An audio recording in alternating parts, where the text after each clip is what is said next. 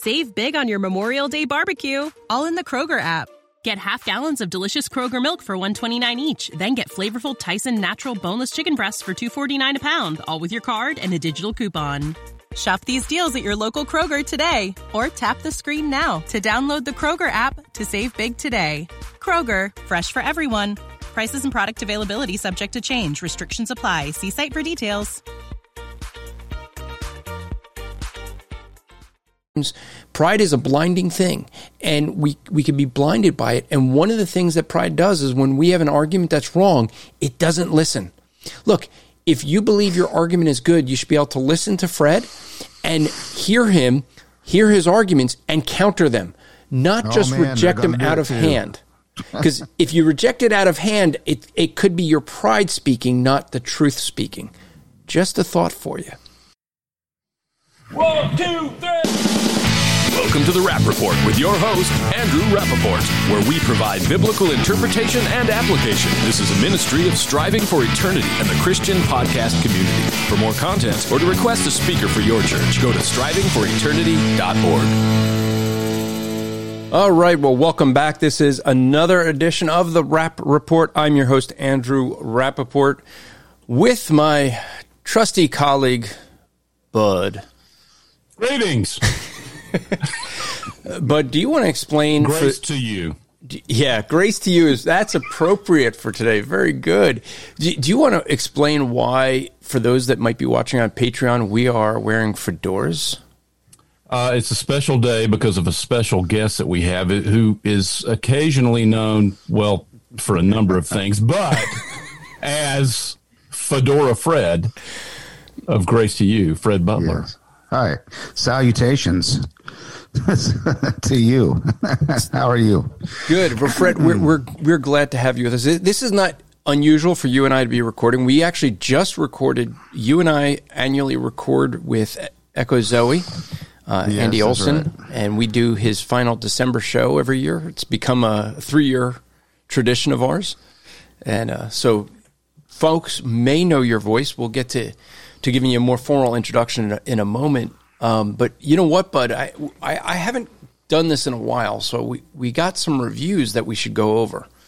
I actually got a new tool that gives me all the different reviews from different, you know, wherever people are, you know, whether it's iTunes, well, you can't call it iTunes, Apple Podcasts or Google Podcasts or whichever.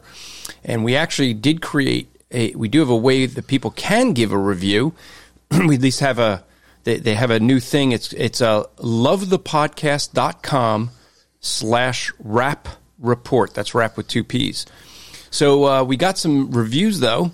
Uh, Jada30 Really? says great information, tons of great content on a variety variety of Christian topics.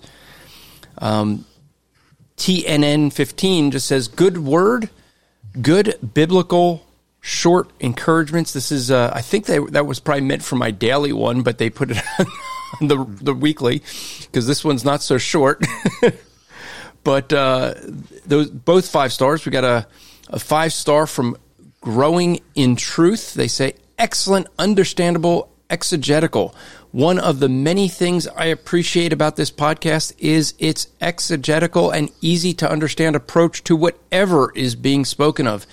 Andrew is very humble in his speaking and always brings the gospel to the glory of God. I, I was glad, Bud, that he put humble in his speaking, not just humble, you know, because that would be a lie. Right, Fred? Yes. no. Do you, do you ever get hate mail? You should have one that has hate mail. Oh, this is the worst podcast ever. It was a waste of an hour of my time. My wife sends those comments in. That's what. yeah, and that's why I didn't want to read it. oh, thanks. Thanks, bro. No, actually, I get the I get the actual hate mail, I, not just the, uh, you know, I, I, Fred. I don't know if you you, you probably get this uh, with with the ministry you're involved with, but I, I get strange things. I, I have, uh, I got a binder. It was a two inch binder that was a guy claiming that this was his revelations from God, and it was just condemning everybody. Everyone was on the list of I forget which episode we we I just read different clippings from it, and he was, you know, he was passing judgments on everyone: Hillary Clinton, Trump, and just. And yeah, well, I haven't seen those in a while. I used to go. I used to get the mail a long time ago, and I would pick it up for for Grace to You and do the inner office stuff from the church to the college to the ministry. And there was one guy every month he would send a big package to Pastor John MacArthur. And so John, Pastor John MacArthur needed to look at this stuff because Charles of England he was he was never probably going to be king because his mother never dies, but he was the Antichrist. Waiting to take over the world. He had all these elaborate schemes. And I haven't seen anything from him in like a long time, so I don't know if he's died or Well- whatever happened. But I always remember that my first pastor, when he was at Master Seminary, he used to have the job of of cleaning Pastor John's office, and he would tell me every day he would see a new stack of hate mail that was like one foot tall, and a Oh, yeah, fan sure, mail that was like one or two inches tall. and he told me that Pastor John would read every one of those, like every hate mail. He would read every one of them all right. every day, and it was like, I don't know if he still does that this time. yeah, he just doesn't have time. He may now, not have but- time anymore. I mean, this was back in the '80s. So, well, let's let's get to introducing Fred here. And um, Fred is Fred Butler is works at Grace to You. He's written a new book that we're gonna we're gonna discuss today. The Royal Deceptions: Exposing the King James Controversies Against God's Word is the title of his. Conspiracies. Conspiracies. What did I say? It's controversies. Controversy. Oh well. No Okay. You're confusing it with James White's book. Yeah. All right. Now, there you go. Okay. Read Fred, again. Fred, yeah, read Thank this you. again. Thank I'll edit that out. oh, don't don't edit that. That makes for good. That makes for good podcast listening. Yes, that's banter. Yeah. That's good banter. You want Well, that? They're going to have to go to the Patreon to hear the banter. So, Fred's, Fred Butler's new book, uh, Royal Deceptions Exposing the King James Only Conspiracies. Did I just do it again? No, you did it right. Oh, I said it right that time. Oh, okay. Yeah, no, no. Keep on. Keep this in there. Don't edit this out now. Royal Deception Exposing the King James Only Conspiracies Against God's Word. That's correct. You did that and it sounded humbly it Sounded- presented too. All right. Humbly presented. Well, Fred, I, for the for the record, for folks that don't know, uh, and and you'll confirm this is true, I'm sure, but I don't know if you know this, Bud, but Fred Butler actually has the largest office in all of Grace to You, even larger than John MacArthur. He yes, does. I do. Yes. I do. He's let me in there once. Yeah. Lot- lots of lots of tables. Yeah, he he Hey, has did you get to come? Did I take you on a tour of Grace to you when you came? I can't remember. actually Bud? we Bud. Yes. you were on Oh, the okay, okay. when you were did you go on the you went on the tour? I think even with us when we did the uh, Truth, Truth, Matters. Yeah, Yeah. yeah, okay. yeah. Yeah, we did. And then we snuck away and got some private access. Maybe. Yes. Well, I, I, I, I cannot confirm or deny, even though there is video on Facebook somewhere of a Fred giving us a private tour through there. When I think I, I, I think there was like, I think Jay was the only one we saw in the whole building. Maybe. Been. I, I thought we were completely alone, if I remember. Yeah, I think we ran into like one in the middle person. of the night or something. Yeah, it was. there was no one there, uh, but but Fred does have. He's he's when he has a meeting. There's so many people there. They need multiple tables, and that's why he needs that very very large office.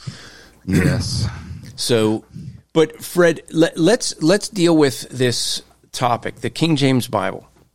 Um, you have written on this, and actually, this is on, this isn't the first time you're writing on this. This is really this book you have is is from blog articles you wrote years ago. That's Uh, correct. Your your I th- this was I believe it was on what hip and thigh, right? That's correct. Was the So it was on originally on my blog. When I started writing my blog, I you know you need to have blog material to write about in order to have a blog. You do? Uh, but at the time, I was teaching my volunteers, you know, the people who fill up my office on uh, at Grace to You, um, on just various topics, and that was one of them. And uh, I would obviously write out my scrawl notes, you know, to teach them. And I just started turning those into articles. And a lot of it also kind of came from uh, my interactions with uh, on various discussion forums and email subscription groups with King James onlyists who were just insistent that you know I was heretical from my views and all that sort of thing. So I would interact with them and sort of cut my teeth on their arguments and uh, kind of get the feel of how they were arguing at that time. That was probably in the mid 2000s, so it's like almost 20 years ago. and then um, so I would write these articles out, and I just did a series on Okay, these are the.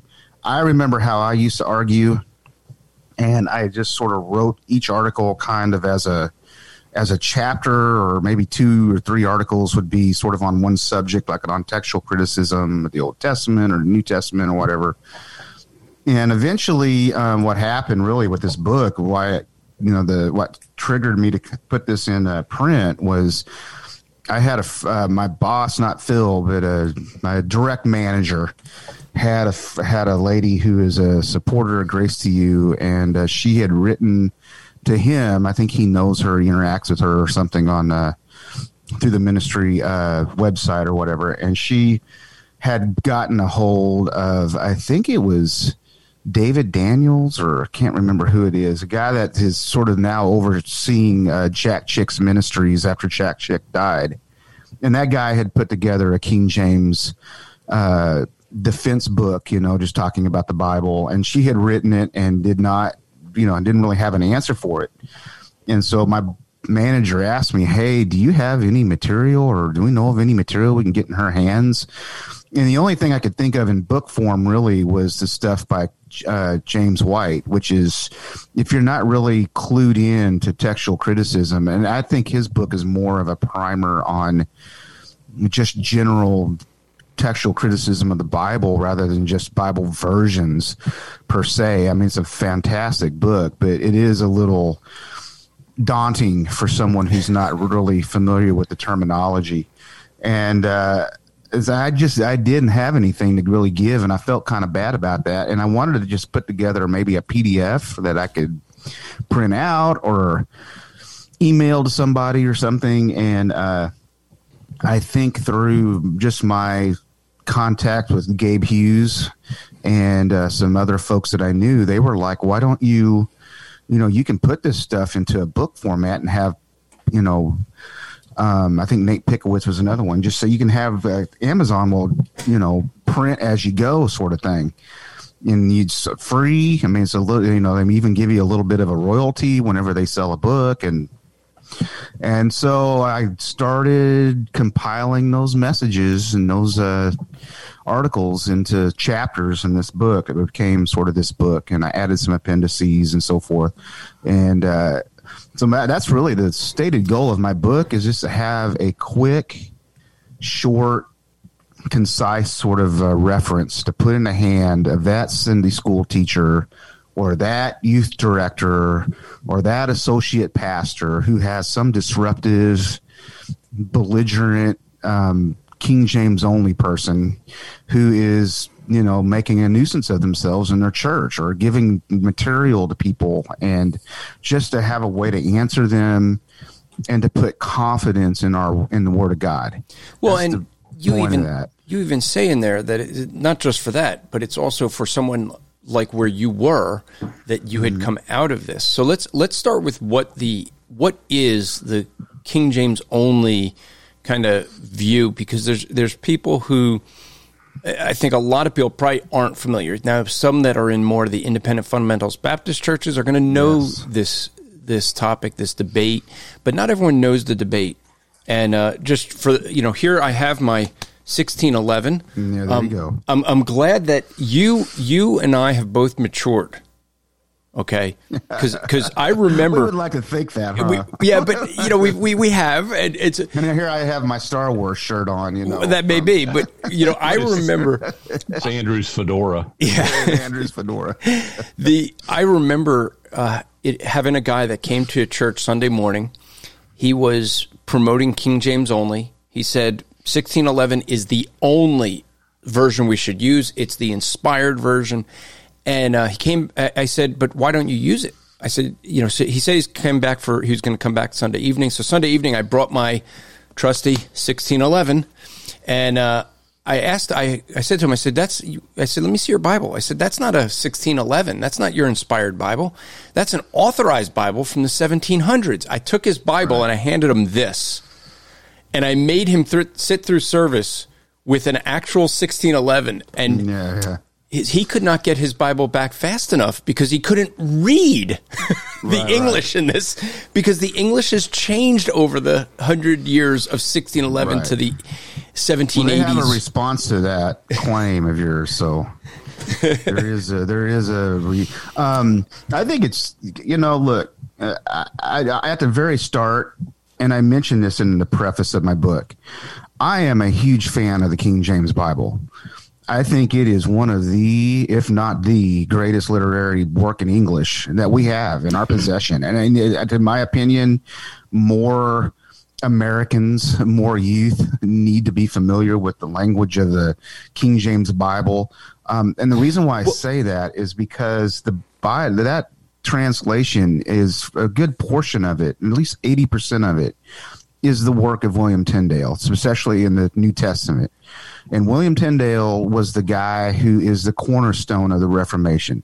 Uh, no one else, Calvin, all of these men who followed or what we sort of look at as heroes would not have really good ministries if it weren't for the work that Tyndale gave his life for in getting the Bible into English and to presiding just sort of a way to a, a, a model. Hey, you, you, you can translate this. He was the inspiration for Luther translating his Bible into German, getting it into the hands of the German people. And the man gave us wonderful theo- theological terms like mercy seat and Passover. I mean, we still use those terms today. All yeah. of these, all of this terminology is in the King James. And uh, I mean, in this, and it, it, he gave his life you know, so that we could have a Bible in our hands that would communicate God's revelation to us. And, but at the same time, you know, just like any other man made production, it doesn't have, you know, it's not going to be absolutely perfect. And the thing with the King James only is, is they're going to take that fact about it being this sort of cornerstone work of the Reformation, and they're going to say, look, this is the only Bible that you can, that you should read because it's the only Bible that really has the accurate Word of God in it. And so, if you have a modern version or if you have any other translation other than the King James, even a New King James, well, then you have a an adulterated Bible. You have some sort of modern perversion. It's not a version; it's a perversion. And uh, again, this is sort of something that does uh, swirl in the circles of you know the independent fundamental Baptists, but there are reform guys that'll argue this way. Uh, you know, I come across them all the time. Uh, Puritan, these Puritan lynch mob types who are against Christmas and any images of Jesus. You know what I'm talking about, and they're and uh, they're going to be saying that this is God's word and we need to be reading the King James or some derivative. Uh, there are some that would say, well, maybe we can do a little bit of a moderniz- a modernization of the language, but you need to keep the base text of the received text in the New Testament, um, the Bomberg uh, manuscript from the Old Testament, and so forth. And uh, that's the Bible. And if you depart from that, well, then you're sliding into heresy. And so, you know, what, what, kind of, I mean, one of the things that you brought up, I mean, most people don't even know when you, you talked earlier about the King James there was actually not a standard English right, until the King James, and and it's it's like seventy five percent of what they did in the King James translation came mm from mm-hmm. Tyndale, but mm you had lots of different spellings for words and things like that. Yes. The King James actually became he that standardized English for us. Right. And that's because King James made it that way. Yeah. Uh, it wasn't because you know everybody got all of a sudden inspired and the Holy Spirit was moving or anything yeah. like that. It was because the political forces made that the way it was. Well, and a lot of people you had I want, uh, William Shakespeare at the same time. His plays helped standardize a lot of that language as well. But uh, so. uh, let's get into what you just said there because a lot of people don't understand that about the Bible. The in the historical setting, there was lots of debate between the Catholic Church, the the Protestant church fighting back and forth, and the Bible version, the state Bible, the, the Right. Bible that the that the England would use was being a battle back and forth. I mean, this is you're talking Queen Mary, Elizabeth, King James. Um, there was battling back and forth. Why was the King James Bible initially written? Why did that? Why did King James authorize that or, or, or commission that? Okay, so within England, remember England had broken away from the Catholic Church because Henry VIII wanted to get a divorce, and uh, they would not. Well, he really wanted to get married. He wanted to get well, well. He wanted to get a male heir, and he couldn't get his first wife. No, couldn't get it from her, so he wanted to divorce her and get a new wife, who didn't give it to him either. I don't think, but um, his uh, he because of that, you had as, as Protestantism developed in England, you had within the Anglican Church because the Anglican Church kind of came out of Henry VIII's departure from Rome. Um, you had within the Anglican Church the Puritan movement. So we're all familiar with the Puritans. Puritans were a movement within Anglicanism to try to get Anglicanism away from Roman Catholicism because they thought Anglicans were too still too Catholic. They wanted to change the Book of Common Prayer. They wanted to get rid of the vestments, all of that stuff that they would part of the Anglican culture.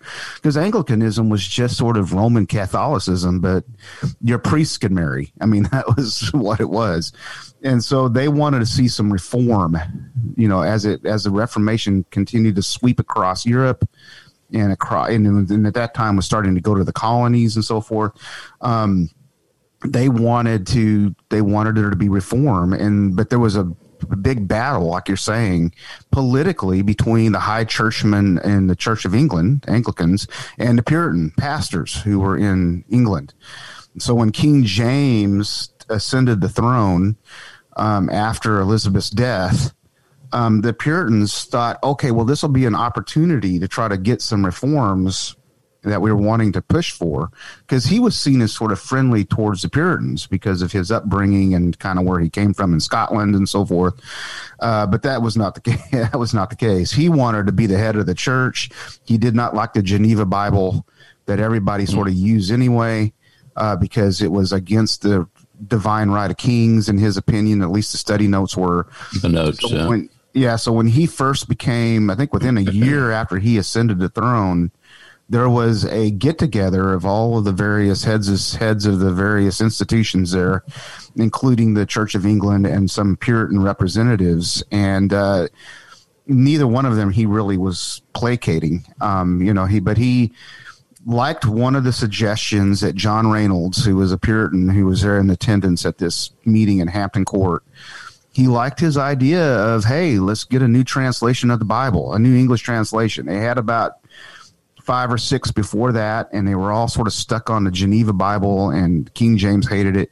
But he loved the idea, okay, we can do that. It's because that way he could control what the Bible would say and how it would be presented to the people and how it would be used in churches because he was the considered the head of the church, like the Pope was the head of the Catholic Church. He was the King of England, the head of the you know, defender of the faith of the English people. And so that's what they did. It's how it kind of emerged from that. And they pulled together a group of scholars. It took them, um, I think it started in 1604, if I remember right, 1603, 1604, around in that time. And um, got done in 1611. That's when they first went to print with the Bible. So you're looking at what? What is that? About eight or nine years or so of work that they did on the Old Testament, getting a new translation, the Apocrypha. Most people don't realize that the original King James had the Apocrypha in it. Yeah, that's and, And that's something that I bring up all the time with them because when they say like that's the thing when I ask someone that if they think that the KJV 1611 was inspired, Right. then they have a real Right. problem because then you're saying that the Catholic Church is right because you're saying the Apocrypha is inspired. It's amazing how many of them don't know and don't know that it was put in there because King James was trying to satisfy this rift between he was yes. he put it in there to appease Catholics. He wrote it in. English to appease Protestants. Yep. So the argument, the argument about it being inspired, I mean, clearly history shows this is not a Holy Spirit revival motivation to do this. Right, right. This was a political compromise to bring two differing parties together under James, who, as you said, is the head of the church. So, right, that's exactly. uh, this And is it- political maneuvering. It is not revivalistic at all. Yeah, it's not Yes. religious. It's not a religious reason for doing it. Yeah. Is your point? exactly. And so the problem with the King James only is, is they're going to say they try to revise. That's part of the part of my subtitle there with conspiracies is then they create sort of this historical revisionist approach saying well in that god was using this and god was moving well he might have been but that was not the point of the bible did God use the King James Bible? Well, of course. I'm not. No one's debating that. That that's God using His revelation, not God using a particular favored translation that reads a certain way. And uh, it just they, they'll create a whole alternative history of how we got our Bible um, because you know they they have problems like that. And, you know they have the english we were talking earlier about the standardized language. Well the standardized english standardized english didn't come around until another 100 years or so after the king james was published. So they started changing the letter shapes and uh, the spelling of words and that was beginning to become standardized spelling and all that sort of stuff. And they saw the you know when they they started doing that well the king james onlyists will say well here you know you see god working through and you know purifying the purifying the language so that we could have this. It doesn't change the meaning of the text or anything like that.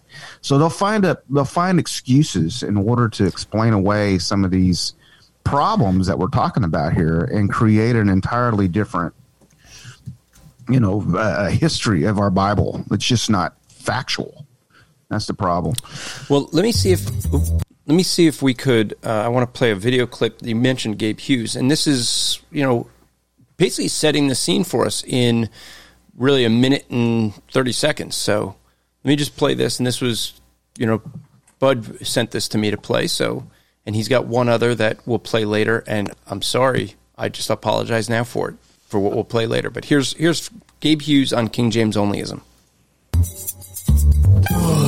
King James onlyism is the belief that the 1611 King James Version of the Bible is the only divinely authorized English translation, while modern translations corrupt the Bible. It's not just a deception, it's a satanic conspiracy against the Word of God. The most glaring flaw with this doctrine is not one verse in the Bible supports it. And that's pretty much it. It's a false doctrine. Now, if someone wants to use the King James Bible, that's fine if you can understand it. But to say it's the only translation God approved is a lie. King James onlyists argue the KJV is translated from the majority text, while modern versions are from corrupt Alexandrian text. But the Byzantine texts used by King James translators were no older than the 11th century. We now have access to older and more reliable texts closer to the originals. King James onlyists say modern translations removed references to Christ's lordship and deleted entire Bible verses, but the Byzantine text added these verses to the original text and the extra references to Christ's lordship. It's just extra pious language from some overly ambitious scribes. King James onlyists say the 1611 authorized version is the only true Bible. Unless you have a King James Bible, you don't have a Bible. You need a King James 1611 authorized version. Actually, no one uses the 1611, which also included the Apocrypha. Today's King James Bible is the 1769 revision. God has preserved His Word, which we have in some very good translations of the Bible. Jesus said, Heaven and earth will pass away, but my Word will never pass away when we understand the text. Okay, so that is was provided uh, with Gabe Hughes. I mean, I, his what videos are great. I mean, it just yeah that's right hammers it home pretty quickly. Um, but that sets the stage for us, right? I mean, that tells us what what these issues are, right because we- we're you know this is this is for some may think Fred that this is not a big deal. Uh, they because they're not uh, they haven't been dealing with this controversy.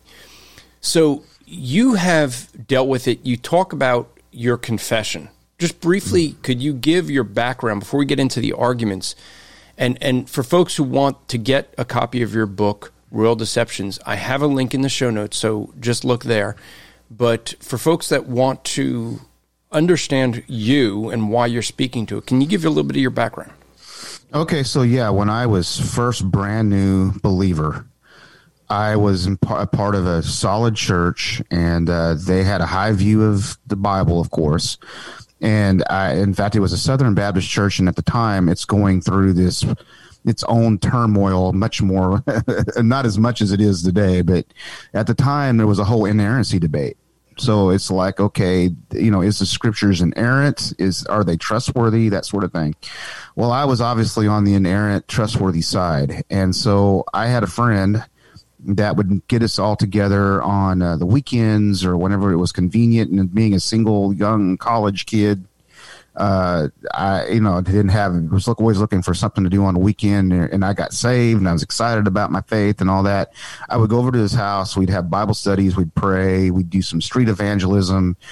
Um, we probably were terrible at it, but you know we had a lot of zealous desire and uh, like and like all of us when we started at doing that. Yes, exactly. Thou shalt repent. Thou. Yes, shalt that's what. I, no, and uh, it was so we would uh, uh, when we met together my friend would oftentimes have books that he would hand out well really he would sell them to us so i'd have to pay five bucks for a book but um, he had a book um, this one time from this guy he was a pastor in oklahoma so the guy's name gary flint was the pastor i don't even know if he's still alive today but he had written a book probably self-published like myself uh, on defending the King James. And when I read it, I thought it was brilliant. I mean, I, I just like heard he was showing me comparisons with other Bibles, and I'm like, yeah, I could definitely see how the enemy would want to distort God's word and all that sort of thing. He had, um, if I'm not mistaken, yeah, they had a couple chapters written by uh, uh, talking about problem passages. And the one guy he used was a guy, uh, was a physician in New Zealand and um, he was giving solutions to problem passages, which I think are legit in some cases.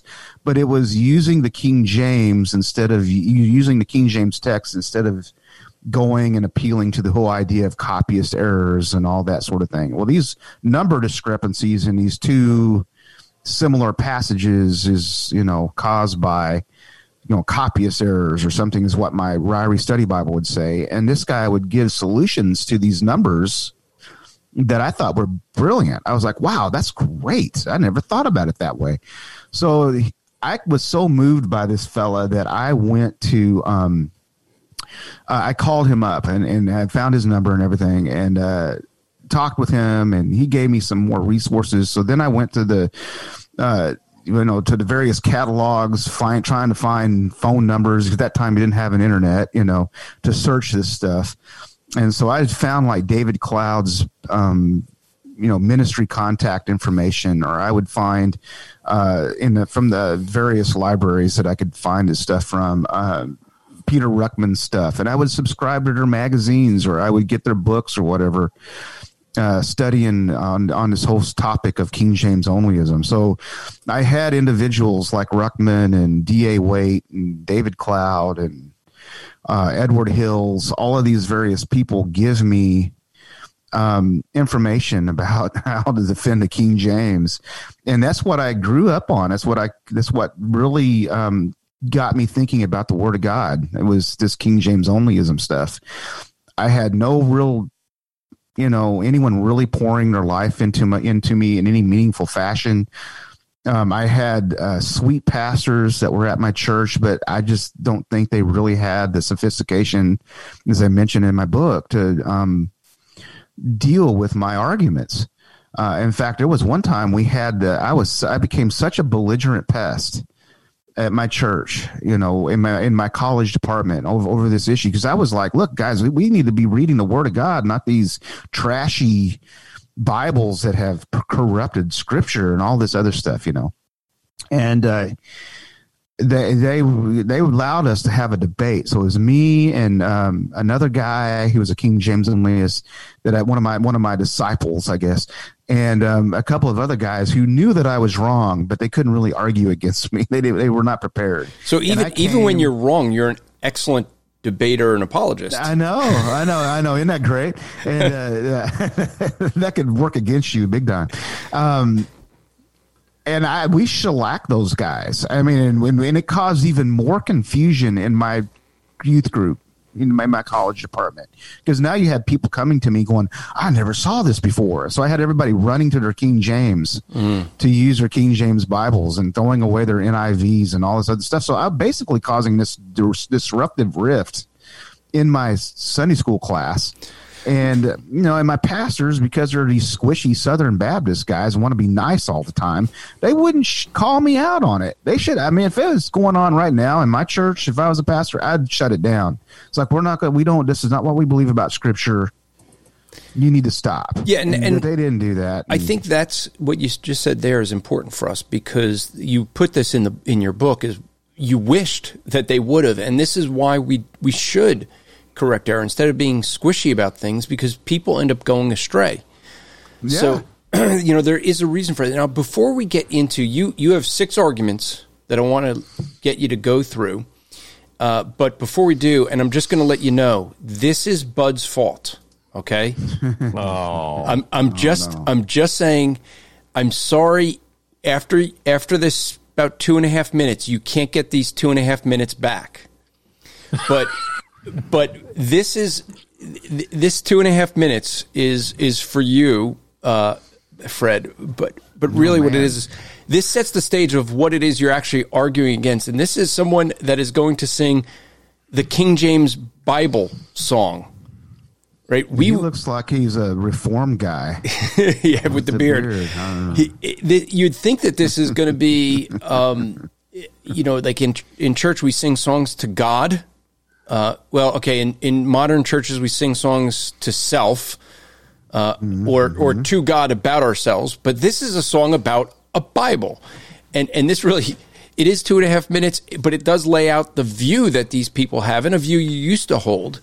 So, give a listen. Hope I can do it justice.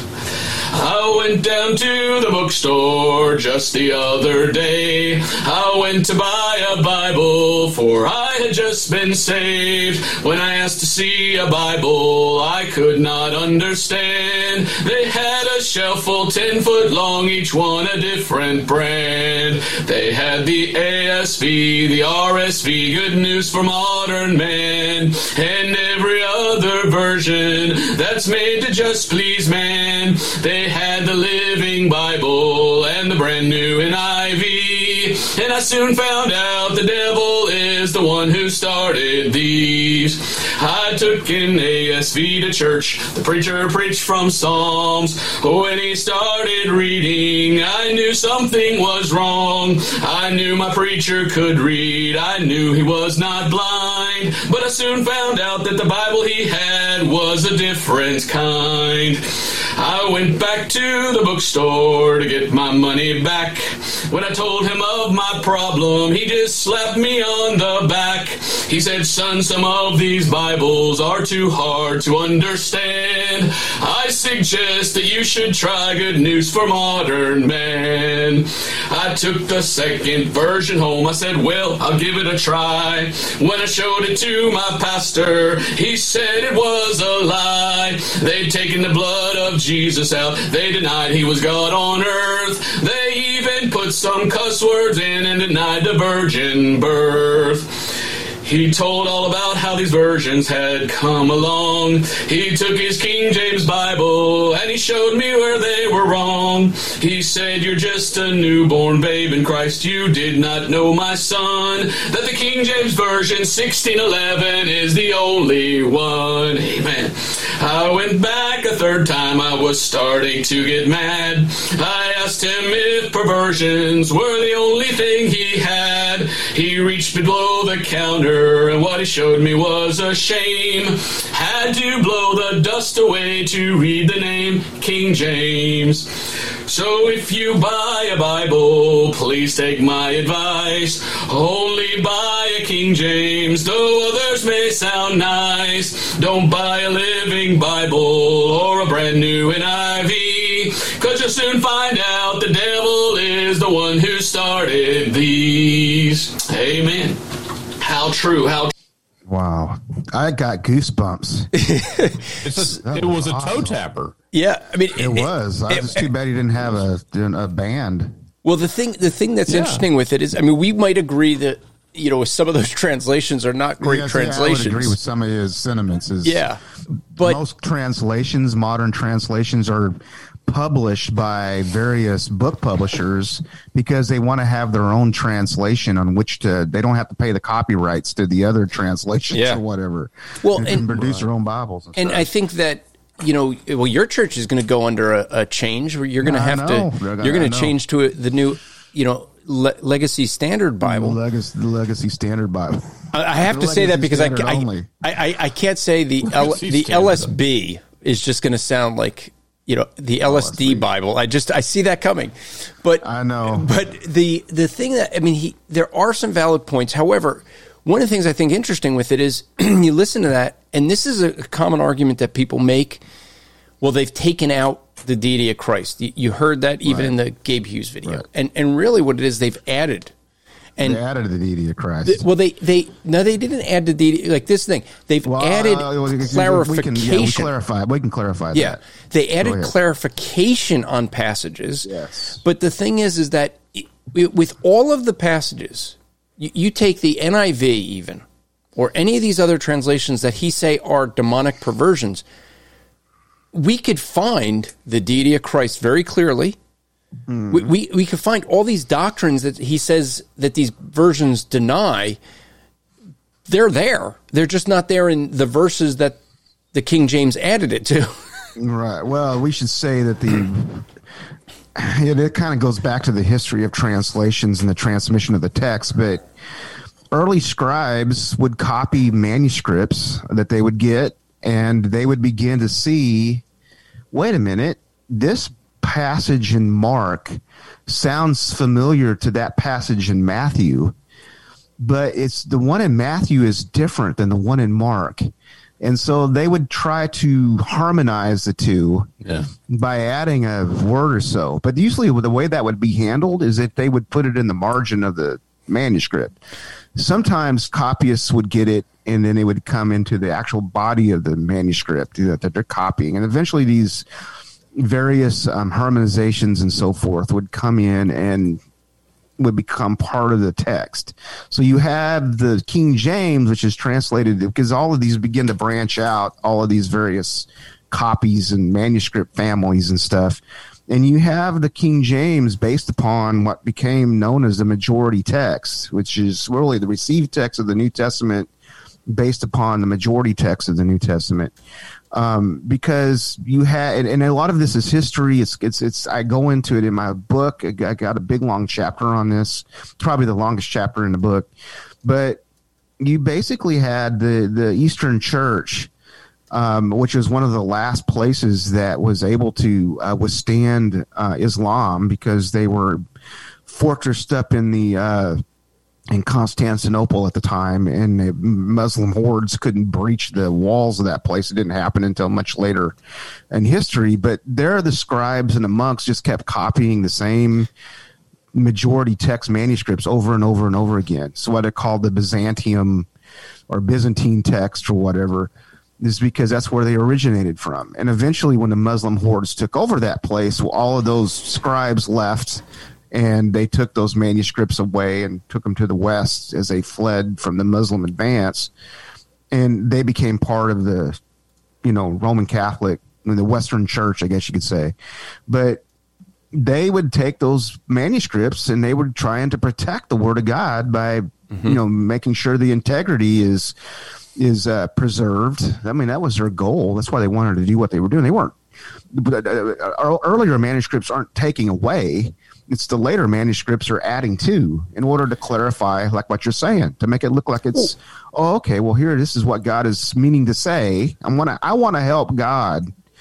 so I'm going to Well, add this and we, it. Bud and I talked about this uh, in the episode about two weeks ago when we talked about textual criticism and can you trust your Bible. Is that often what happens is there you have writers that would they would write something, and and the people that were making the copies would would try to make it easier to understand sometimes.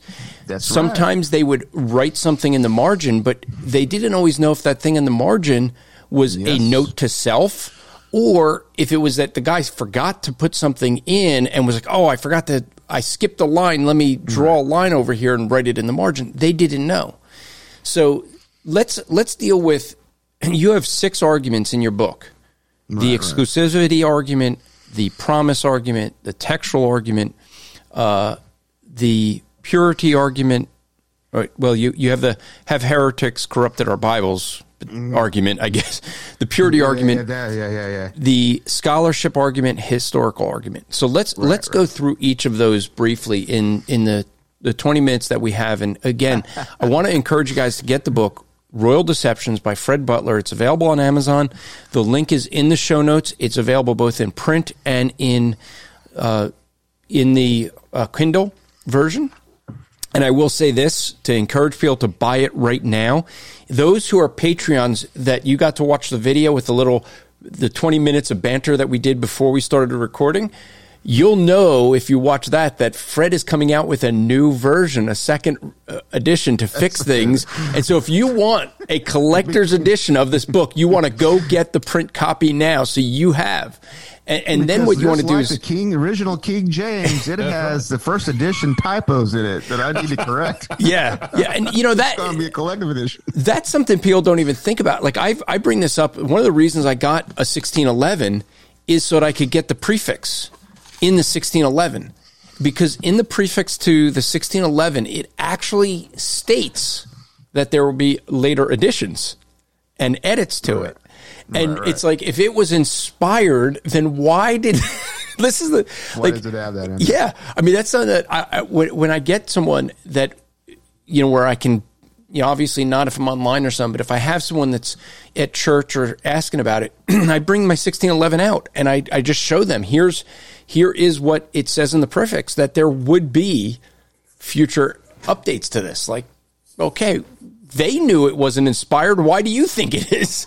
if the guys that translated it don't believe it, then we shouldn't. But let, let's go. Let's start with each one. Exclusivity argument. What's the argument that is made for King James? What's the response? Oh, okay, so the exclusivity argument, as I kind of put here in my, I'm trying to remember all of my arguments here. You guys are you're killing me here. But Wait, wait, wait. Are, are, are- you saying that Bud and I, who prepped for this show, are better prepared than the author? Yeah, I would I write a just- book. You'd think I would know all of my stuff by heart. Right? um, you know, basically, what it's saying is that the King James alone is the Word of God alone.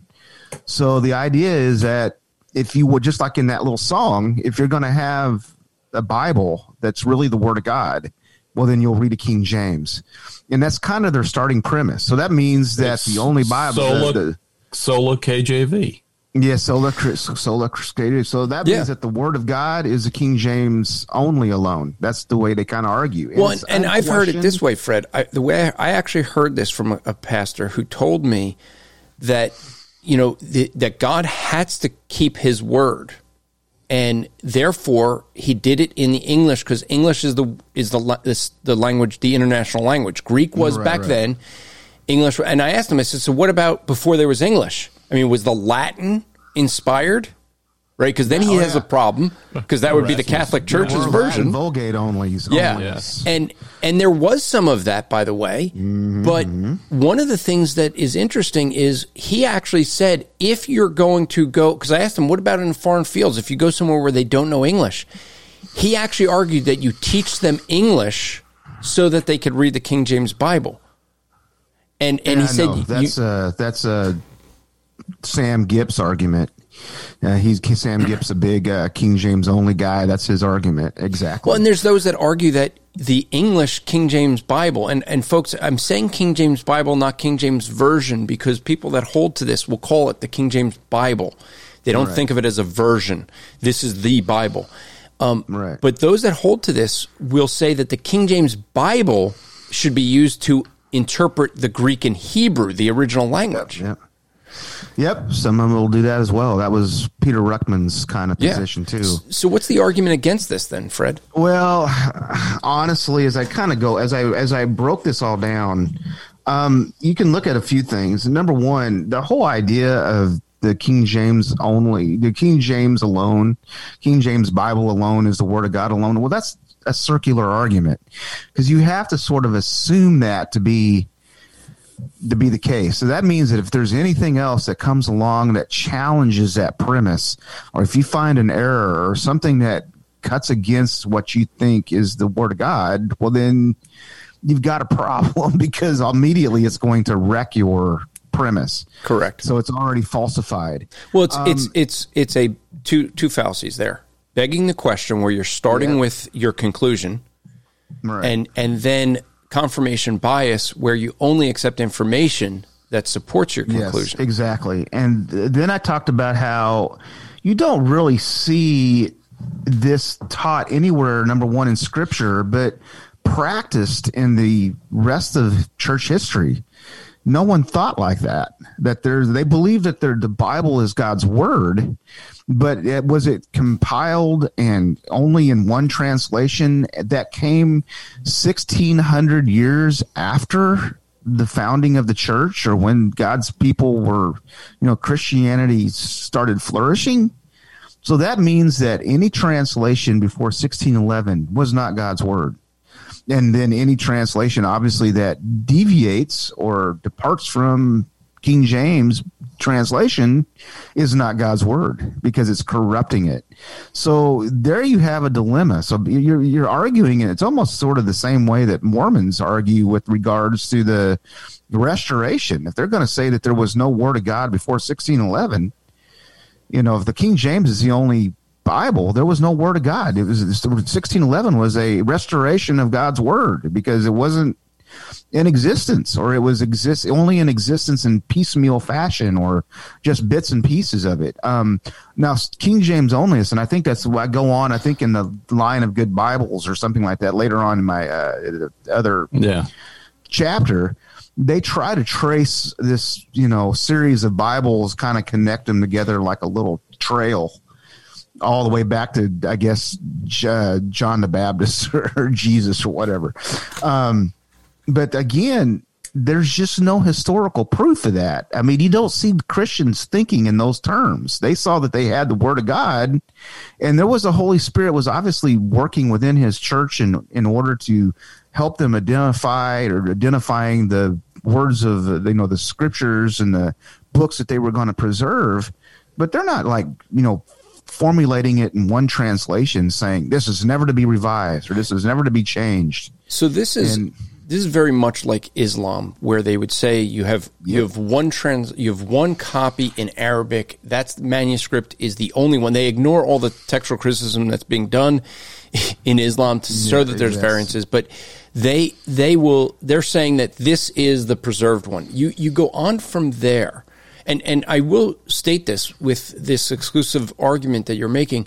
There is a difference between King James only and only King James. In other words, there are people who prefer the King James. As Fred, you said earlier, the Right, King right. James is a more precise language. These and thou, people don't understand today the use of thee and thou, but there's a proper use of those. It's you know now in the modern translations that we'll probably have, you probably can't even say he and she because we don't know if they identify as a he and she, right? But you end up having more precise language. Language has has de- deteriorated, but King James is more precise in the language. So some people prefer it for that reason. There, we're not talking about people that prefer King James. These are people that are saying that King James is the only Bible used because it's it's the inspired one. Right right What is that's, the that's, pro- that's the key right there So what's the promise argument, and then what is the way we Well, the respond to it? promise argument is the idea that they will claim throughout the Bible, um, and you'll notice that I, I quote from D.A. Waite in this that he will say that God has specifically promised to preserve His word in the old old and new testaments. So when you look at Scripture, there is a promise from God that He's going to preserve His words, and they'll even make a very um, uh, they'll go into this uh, how would you say this uh, argument that it's not just the word of God, but it's the very words plural of God. So meaning that as you read Scripture, every word that is in Scripture is to be preserved. So if you lose lose a word, well, you're losing the Word of God. and so they'll go to various passages to, to prove this. But when you look at those passages in context, God's not talking about the preservation of texts of scripture as much as he's talking about his promise to preserve his people or to to uh, keep his covenant with his people or to do what he's told them that he was going to do. He's not talking about physical manuscripts that record, you know, his revelation as he is my promises to look after you, my character. It's grounded in his character, not a objective physical manuscript. So the one that they always go to is in is it Psalm 12 uh, verses seven and eight, where it talks about, I will, you know, I, I, my word. I don't have this text, and you have a, a scripture open. Yeah, it's what does it uh, say? Actually, it starts in verse six. I think the words of the yeah. Lord are pure words, as silver tried in a furnace yep. on the earth, refined seven times. You, O Lord, will keep them. You will preserve him from this generation forever. The wicked strut about on every side when vileness is exalted among the sons of men. So they're going to take that whole thing where talks about the words of the Lord are pure words, tried in the furnace of fire, like silver, purified seven times and they'll say that that's talking about the manuscript of the Old and New Testament, the translation of God's Word. But when you look at that text, and particularly this comes clear as you get into the Hebrew, and granted, probably what, 95% of the people listening to this podcast and going to be reading my book are not going to be familiar with Hebrew. Um, we're in an age when we can become familiar with it because of the resources that we've accumulated. But the idea there is that he's talking about a specific group of people. It starts back in, in verse six, about five and six, where it talks about these people who are being surrounded by the wicked. Well, the opening the opening verse of the psalm sets the context yep. um, for what David's talking about. Help, Lord, for the godly man ceases to be, for the faithful disappear from among the sons of men. Yeah, uh, it does. He's talking about men who are committed to Scripture, the men and women of God who love God. Well, they're being surrounded by the wicked. This is like really a promise for our day and age when we see the yeah. wicked coming in to take our rights away and to you know mess with our freedoms in America. All of these things. I don't want to turn that into like a rah rah rah. You know, pro Trump thing, but there's some truth to that. The, the men and women of the church are failing and falling and are giving into compromise to this insidious you know, critical race theory and all of the yeah. other things coming in. Well, God says, look, my words are true words. I have promised to preserve them. He's going yeah. to preserve a remnant. That's the point of the passage. Exactly. Okay. I'm going to protect them and keep them from the wicked who strut about. It has nothing to do with him preserving the text Ma- of scripture. Manuscripts. You know, I, manuscripts. I was talking with Mike Riddle. I don't know if you know him from Creation Training Institute. Yep, I'm familiar with him. Yeah, we, we're talking. You know, so many of these issues we have today are answered just with hermeneutics. I mean, this is the reason that Striving yeah. for Eternity focuses so much on that with our Bible Interpretation Made Easy seminar and all the stuff on hermeneutics, because that's all you have to do a lot of these times is read in context. Right. Let's let's mm. move on to the textual argument. You, okay, that's my longest, most convoluted. yeah, and and that's the one where you have this thing of have the heretics corrupted the Bible, and and with this, I added that. I added that as a as an excursus, I guess. As yeah, additional chapter because this yes. is an argument that so many make. But and I I look at this and when I was reading this, it's like this is the Latter Day Saint argument. I mean, it right, really is. Right, yes. The the Bible has been corrupted. You have to interpret it, and and the more the you know Islam says the same thing. The Bible was corrupted, and that's why we have the Quran. Latter day Saints, the Bible was corrupted. It's not translated properly. That's why we have the Book of Mormon. They always add to it and, and say it's been corrupted. But the, the thing is, is, this is the Bible has been corrupted, so we have the KJV. But right. you know, we have the Greek and Hebrew, and they some, not all KJV onlys, will say even the Greek and Hebrew you can't trust. Right. yeah, I know. Um, and there may be some truth to that if we look at some Jewish groups who tried to change the Septuagint to, or the they didn't like the Septuagint, so they tried to adjust the vowel pointings to try to take away the prophecies about Christ. But I mean, honestly, it doesn't. It, there's not enough of that to diminish the fact that God preserved His Word. Um, you can see that. You can discover those problems. So the textual argument basically is saying the King James only is claim that only the manuscripts from which the translation of the King James came are the preserved word of God.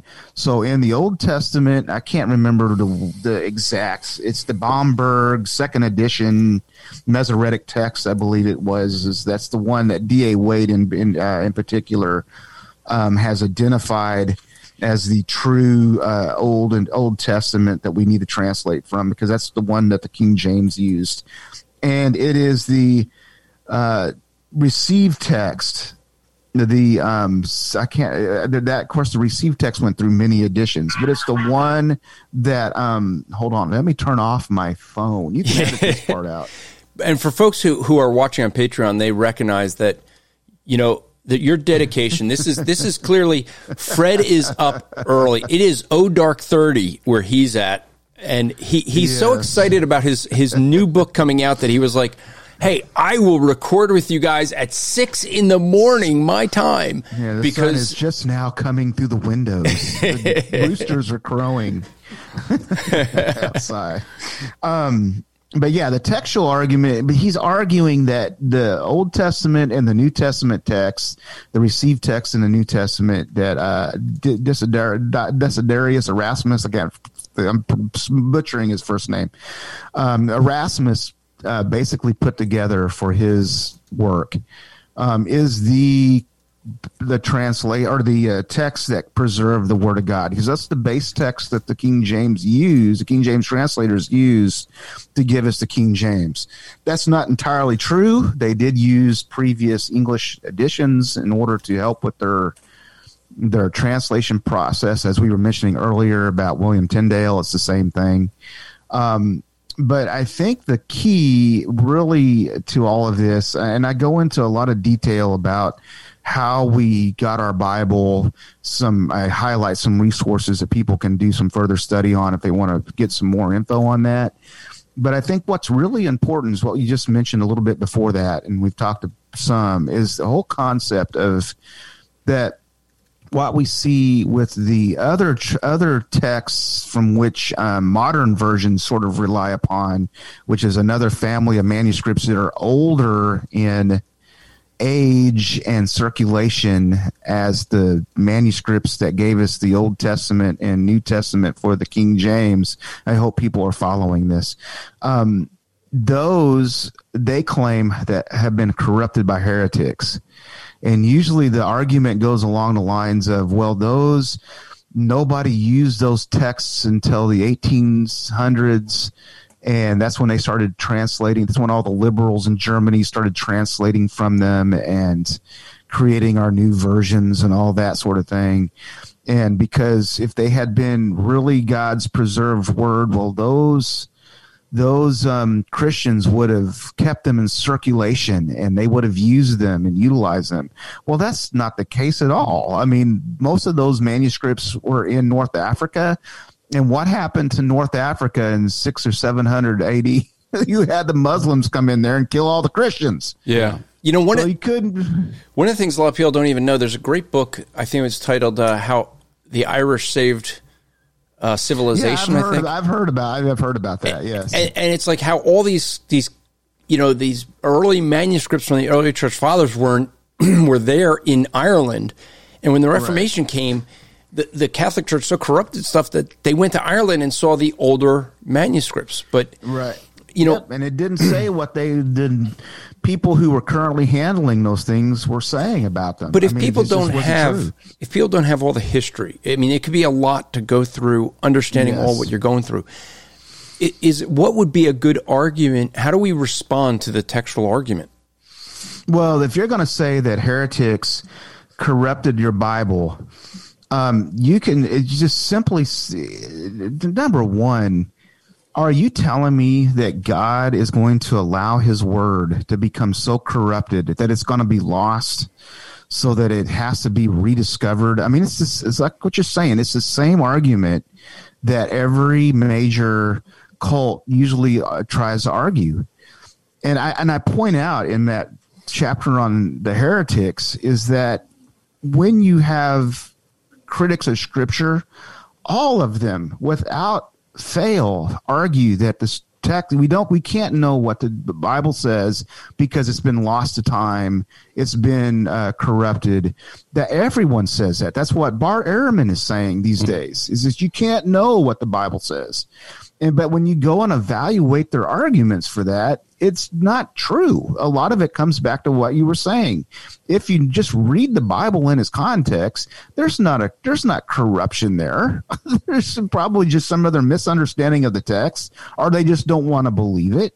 There's no corruption with regards to the you know the creation week or you know Jesus being born in Bethlehem or whatever it is. It's just that they they're claiming that because they want to strip it of its supernatural elements.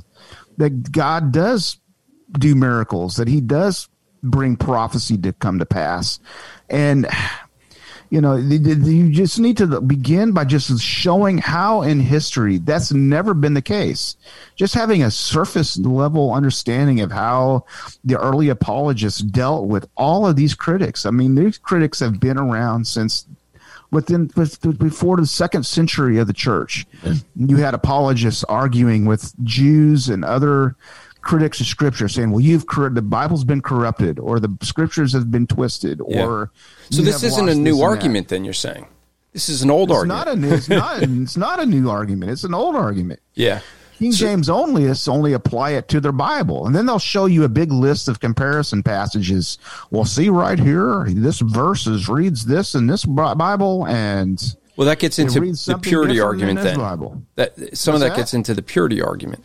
Yeah, they'll so, claim. So let's look. The, let's look at that argument that you have, the purity argument, the good, the line of good Bibles. So what they're going to say is that when it comes to the English, well, I should start by saying that King James onlyists, uh, different King James onlyists will have different Bibles that come into their line of good Bibles. So what they'll claim is that you can trace back the development of the of textual criticism through the Old Testament or through the Bible translations that have existed prior or right after the church, prior to the, um, you know, the apostolic age or so forth. So they'll talk about the Peshitta and the Vulgate and all of these Bibles, and they'll say that with each subsequent translation from the original languages, God was purifying and preserving His Word. You can trace back sort of this hand of God guiding and and directing, you know, through these lines of Bibles, so that we eventually come to the capstone, which is the uh, King James Bible. But the problem with that again is that the lot the list is not consistent. Um, there's sometimes you have to sort of do some overreach with regards to, um, I guess you could say. Uh, you know which translation is going to fit into which trans you know which which line or whatever. So for instance somebody will get the latin vulgate but the latin vulgate was roman catholic. You know catholics had that. Well why are you going to put the latin latin vulgate in your and then they'll say, well, it's the old Latin Vulgate. Okay. Well, I mean, the old Latin Vulgate and the Latin Vulgate are kind of similar. and so, and then the Catholics are the ones who handled that. So how exactly does that, are you saying it got, we had to burn that Catholic dross off with all the new English translations? Um, I also asked them, will it include any kind of revision? So, for example, the, the the um, Geneva translation went through multiple revisions in between its initial translation and eventually it's being displaced really by the use of the King James among the English people. Um, do any of those revisions? There's like 125 of them, I believe, from 1550s until the late 1600s do any of those count to your line because that's 125 instead of 7 because they're putting that remember that passage in psalm 12 where it talks about being purified by silver seven times, seven times or whatever yeah. they'll claim that that's a promise that you can identify these seven steps to get to the king james. Well you um, make the point. One one of the other things that you've you've to quote you uh, on the purity argument, these guys that will start with the the quote good line, uh, Right, right. beginning with Win- William Tyndale's translations. And you say if the good line begins with William Tyndale's translations, there are roughly 31 various translations published in English before King Right. James. Yeah, So that's correct. which one of these are you talking I about? know. And they'll take the ones that were the most popular and probably used in churches, like the Bishop's Bible The and Bishop's Matthew's Bible. Bible. and, Yeah. You know, all of these other little minor translations that kind of fell out of use or didn't get much circulation because of the authorities clamping down and keeping them from being circulated. Um, the German Bible, you know, Luther's Bible. I mean, Which- why are which- those not? and that's exactly what you have in Islam, though, right? You had all these, you had these different, these different translations of the Quran, and they clamped down and burned all the other ones and said, "Nope, this you- is the, only yeah, one." The Uthman or, or Uthman or whatever his name was. Uthman. Uthman, yep. He and he's like, look, we're going to do these translations. And when you're when you're in control, when you run, when the church runs the government or the government runs the church, you can do those sort of things. There's two more arguments that we have. Um, you know, the scholarship argument, historical argument. So let's start with scholarship. What is that argument? How do we respond to it? The scholarship one? Well, the scholarship argument is that the guys who translated the Bible were the greatest translators that ever lived. That's kind of how they, yeah, every King James only book will have some chapter which just heaps all of this gushing praise on the greatness of these translators, which I'm not going to fault them. They were great translators, but they had their faults just like every other human being who's ever existed. Um, they had their problems, and there's and even though they might have a you know might be great scholars, they're no more better than any other scholar who's come along and uh, tried to offer up a translation of scripture. It's almost And- the, it's almost as if no one has ever done this work afterwards. Like no one did it before, and no one's done it after. Like I these, this is the only time in history. I, I know, and it's like, and well, these guys were they had some kind, they were endued with some kind of, you know, special anointing from God. I mean, they almost put them into an apostolic sort of uh, framework where it's like these guys are inspired to do what they did, but they were political animals, just like King James was giving them to, you know, kind of shaping that for them. The um, I, I mentioned in my book how Andrew. Uh, Bishop Andrewes, I believe it was, or uh, Lancelot Andrewes is the one who was sort of behind having some heretics burned because, you know, King James only is always go after Calvinists because Calvin has Servetus burned or, you know, that's kind of what they argue. And, but these guys were involved in similar kind of instances. There was when one case was a Baptist guy who was teaching heresy. And I think the guy was legitimately teaching heresy but they were behind him getting burned at the stake. I mean, they had character flaws just like everybody else had character flaws.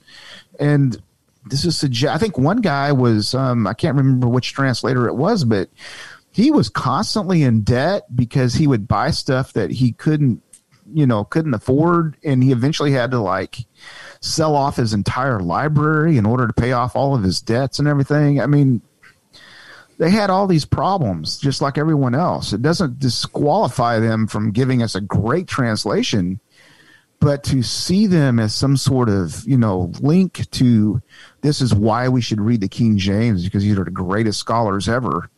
eh, that's just fundamentally flawed.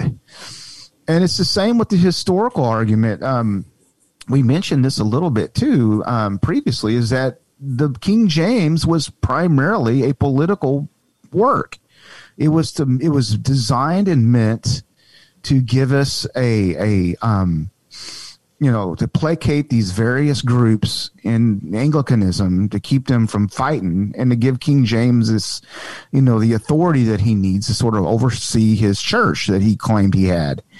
Um, this idea that the Bible was carried to the Americas and around the world with King James.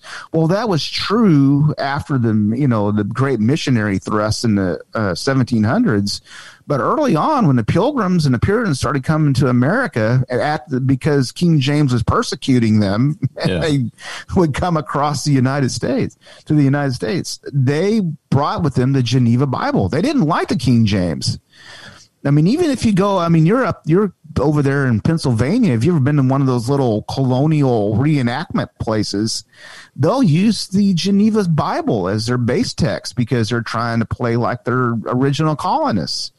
And I don't think the King James really came into use in the in, until like the 1700s in the colonies, like the time around when George Whitefield and Jonathan Edwards were here and that's a good hundred years or so because all the Puritans hated the King James because it's connected to King James, the reason why they got ran out of their country. yeah, so, I mean this is this is where history helps, right? I mean, it, right. it, it really is important for people to understand history, and right. It, it's it's it's always amazing to me that people don't quite recognize that you know everything has a historical setting and and these things play into it. Right. You know. Yeah. And so, when you understand it, when you it just you know, uh, I, I, people, I I just want to encourage folks. You know, stop being lazy. honestly, read some stuff, do some research, get away, get some trusted people that you can listen to.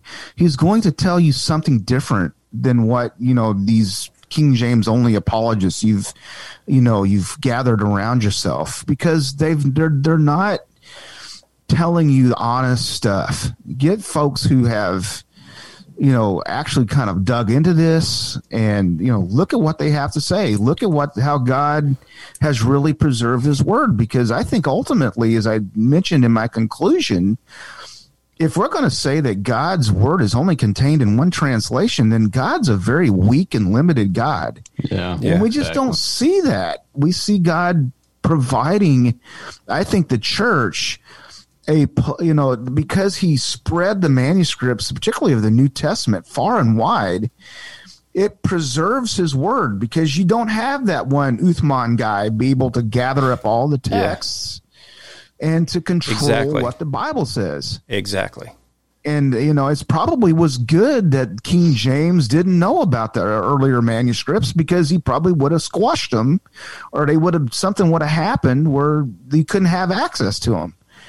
And the reason why we got access to them after, you know, during the fall of the Ottoman Empire and the Europeans were able to get into North Africa and start digging through some of these old monasteries and find these texts is because um, you know they just had a totally different. Hey, we want to find a way to answer these heretics that are coming up and are criticizing the Bible. I mean, again, it was this, that that was their motivation. You had higher critics saying that scriptures was corrupted and we need to reread it a certain way. Well, they were like, well, that's not what the Bible says. We got to find earlier manuscripts and what we got. And so when they were able to like scour the, you know, monasteries and the previously strongholds of the Muslim empire, they were finding these manuscripts that contradicted what was coming out of out of Germany and out of these yeah. you know demonic birdhouses of you know liberal higher criticism. You know what I'm saying? Yeah. so well, and and and this is the thing. I mean, for folks who are who are struggling with this, because there are some and uh, you know we we're aware of of that. You you would have said how you struggled with this, you know, when you were in seminary.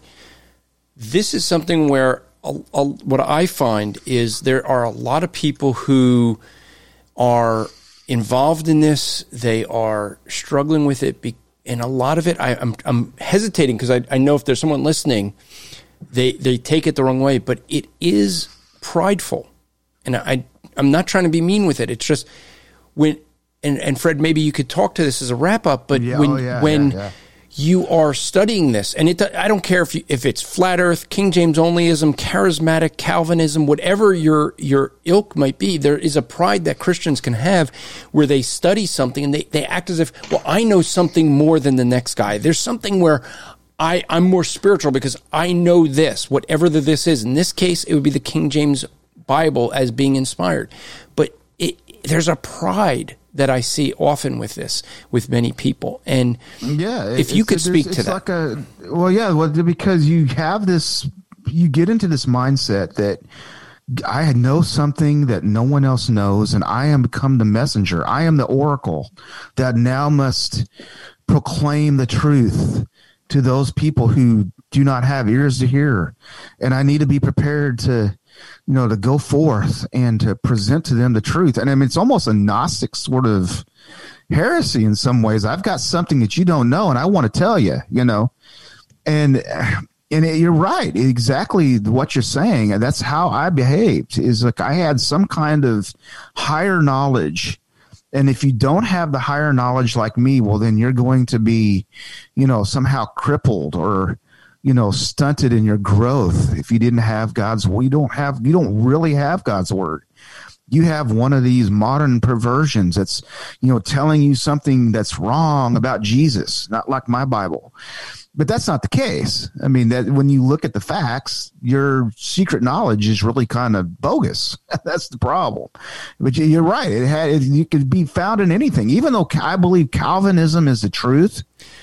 Yeah, we call we call it cage stage, right? What's that? that? We call it cage stage, and that's yeah. that's the same thing. That's that pride. And with Calvin is I was the same way when I became a person. When I saw the truth of limited atonement and that Christ was dying for a people and rescuing them and all the extent of the atonement or whatever, and I nailed that doctrine down in my head. I mean, I was, I want to argue with everyone about it. Well, that's just, you don't want to argue with people about I mean, scripture is very clear that, you know, these things you need to teach with patience and admonishing error, but lovingly, you know, leading someone through the truth, basically, is what you do. It's not a matter of trying to bludgeon them over the head with what you think is right until they submit. Okay, okay, I'll be a Calvinist, whatever. It's like, no, you want them to, you want the Holy Spirit to work in their lives because he worked in your life. So we're not trying to convert people to Calvinism. We're trying to convert people to Christ. Yeah. Yes, that's exactly. We want to say that. Yeah, and and, and see, Christ, you'll be a Calvinist. But, but that is know, that is the thing that you see with Calvinism. You see it with charismatics. You see it in this case with King James only. Is you know the charismatics call it a second blessing. You get right, saved, right. and then when you get more spiritual, you get the second blessing. In Calvinism, we hear it called as this cage stage. You get saved, and then you learn about the doctrines of grace, and you got to tell everyone. Yeah.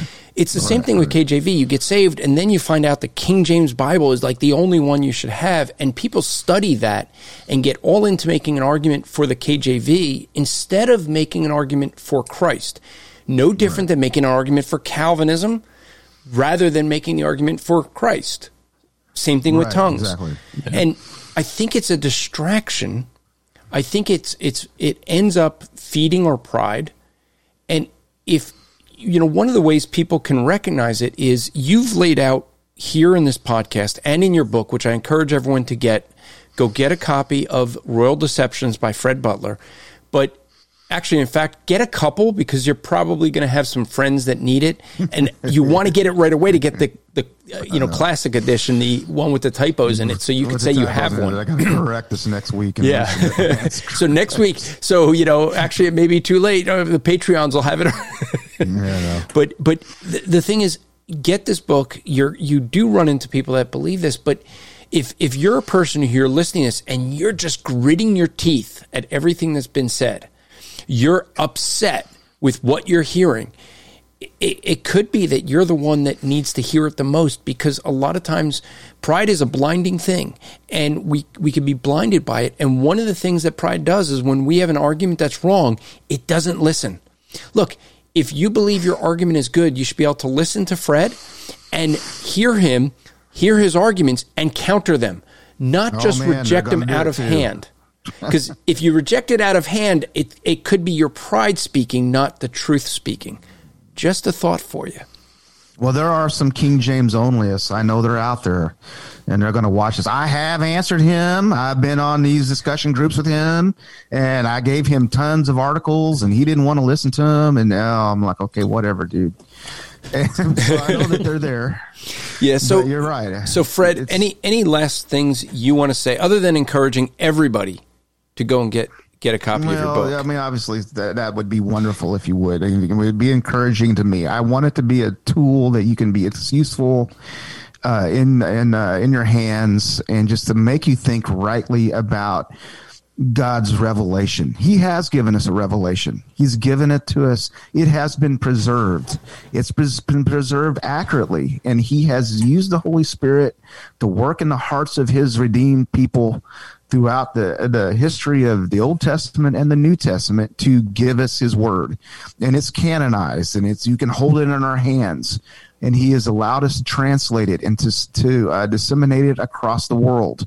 So the Bible you hold in, the, in your hands, um, even if it is one of these paltry sort of bad translations that I don't necessarily recommend, God is God's word is there. It speaks and it convicts hearts, and it is that's what we use to bring people to the saving knowledge of Christ is God's word, and He has seen fit that English people and Spanish speaking people, everyone has a copy of his revelation and he have access to that information. It's not hidden. It's not any heretics trying to hide it from you in some clandestine way that you can't find. It's not trying to sneak in error that you're going to be, um, you know, confused by or, you know, unwittingly f- discover. I mean, that's never happened. But God's word is, it's there. It's true. You can trust it, and we need to believe it that's that's really the battle. Really, is not on so much the inerrancy of Scripture today. It is is it sufficient, and I believe it is, and we can hold it in our hands and we can believe it and, and proclaim it. Yeah, and you know, for folks, I mean, I encourage you again, get the book Royal Deceptions by Fred Butler on Amazon.com. It's available in Kindle and print version. For folks who are watching on the Patreon, if you go to the very back of the book about the author, you'll see Fred in his fedora, which is why we're wearing our fedoras. Um, yeah. But Fred, oh, got mine, but my wife is still asleep. Yes. So, so, but Fred, it's always it's always a joy getting together with you in person or this way on podcasts. Uh, for folks who don't know, Fred has a, a great sense of humor. Uh, full of knowledge. You know, I was talking to someone this morning, a mutual friend that we have, Fred, and we because at our church the, the elders get together at 600 you know oh dark 30 where you're at well yes. when it, that was our time we, yeah. we get up for prayer in the morning on saturday morning so we were praying and, and we were talking and, and i had mentioned that i was going to be you know interviewing you and your new book and it was funny because you know one of the guys was like you know, just don't picture Fred writing books. You know, it's like, you know, you're, you're this, you're this, and, and who that was, you may not be, you may not be from the South, but you know, it's like I, I, said, yeah, Fred's like this guy that just he seems like he's from the south, just laid back, kind of hillbilly, kind of sounding guy, and then it's he starts talking, yeah, and then he starts yeah. talking, or you start reading his writing, and it's like, dude has some information. I mean, like there's just it's brilliance that comes out of you, and you, when we you, people talk to you, it's like you're like this laid back kind of guy, like every easy going, and, and yet you have your finger on like everything. Like if, if there's a problem, if there's like someone that is going awry in Christianity, it's like Fred knows. Fred's yeah. up on it. my after, uh, after, reading this, how is Fred not writing more books? Okay, well, that's so the my, question. My next project um, and this is here we go, an exclusive here on the Rapp Report. Yeah. my uh, my next project is supposed to be on Ezekiel's temple. Is it oh. literal or is it spiritual? Ooh. The reason why I say that I did write some articles on that at, at my blog. Um, I would like to go into some more detail about that, but it's uh, Mike Riccardi saw me at uh, work and he's was asking me about my book, and he said, "Well, you know what you need to do is you need to do that stuff on Ezekiel's temple, put that in print." I'm like, "Really?" He goes, "Oh man, every time someone asks me about that, I send them to your blog articles because you're the only one who's really written on that." Well, I know there's some other people have written on that topic, but um, I try to make the information accessible and try to work through the problem. So that's my um, this next year I'm going to be trying to go through that material, and um, I've got to get some material on Ezekiel, some commentaries, start revisiting that a little bit because I'd like to punch that stuff up and because I believe that there, I believe it's a real temple. It's not some kind of his, some kind of weird vision about the church or whatever. Um, I would like to just sort of go into that. So we'll see how that goes. We can do another Rapp Report about that. well, that would be good. okay. So to to wrap up though, uh, just let folks know if you are in Jacksonville area, I will be speaking in Jacksonville uh, I, I guess see. Actually, I think by the time this drops, Bud, I may be in, at Jacksonville, so maybe too late to mention. Yeah. mention that. But but I'll be in Jacksonville uh, at Christ Reformed Community Church on December thirteenth, uh, December uh, nineteenth and twentieth. I will be in uh, Orlando area and that is going to be doing the uh, uh, just social justice seminar at Bethula Baptist Church, and so you could check that out. And be if you're in that area, please let us know. Again, if you wouldn't mind writing a review, there is a link in the show notes to write us a review. Let us know what you enjoy, don't enjoy. We want to hear from you. We speak into a microphone, Bud and I, each week, and Bud and I get to see each other, but we don't get to see you. We don't get to hear your story. Uh, we will, we do respond to feedback, and I will say that uh, we did a couple episodes on wearing masks or not wearing masks. We got feedback. Uh, it's not that I'm ignoring it. We want to get Andrew Smith back on. We want to respond with him to some questions that got asked about wearing masks. So we may or may not do a whole nother episode on that, but there, there's we're going to at least respond to that. We may do a, a just a response uh, episode where we respond to several questions that we get in. We may get some questions in for Fred, so we may have to have him in to answer. Oh, I'd be happy to do that. That'd be great. So if, if you have yeah if you have questions for him, you could always contact us at info at strivingforeternity.org. Info at strivingforeternity.org is the website. So we're glad that you you listen. Hope this has been helpful to you. If you have found value in this, if these podcasts are helpful, would you do us a couple of things? We already asked, would you write us a review, but would you consider sharing it? The best way to get others to know about it is when people share it. Reviews actually don't help in, in getting yourself out there as a podcaster. It's actually people sharing it and subscribing. The other thing that if I'd ask if you find value in this, if you wouldn't mind supporting us, go to strivingforeternity.org slash donate. You can do a one-time donation or help us out with monthly donations. We are looking to try, we've, because of COVID, we had to cancel some of our international trips. We're starting up again, but we're looking to get to India this year. We are still looking to try to get to, uh, um, well, I guess we're flying into Mexico, but going to be going south to Guatemala. Um, so we're trying to get to Guatemala. That is Guatemala is going to be more focused toward training pastors. That'll be Justin Peters and I trying to get there. India is going to be, I think, they think there's 75 churches that are trying to work together that we're working with out there. Justin Peters and I are doing that. We're also looking to try to get to Japan to lead a team for the Olympics.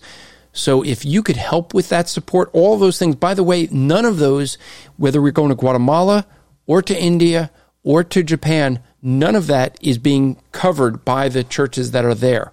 We are paying our own way out there.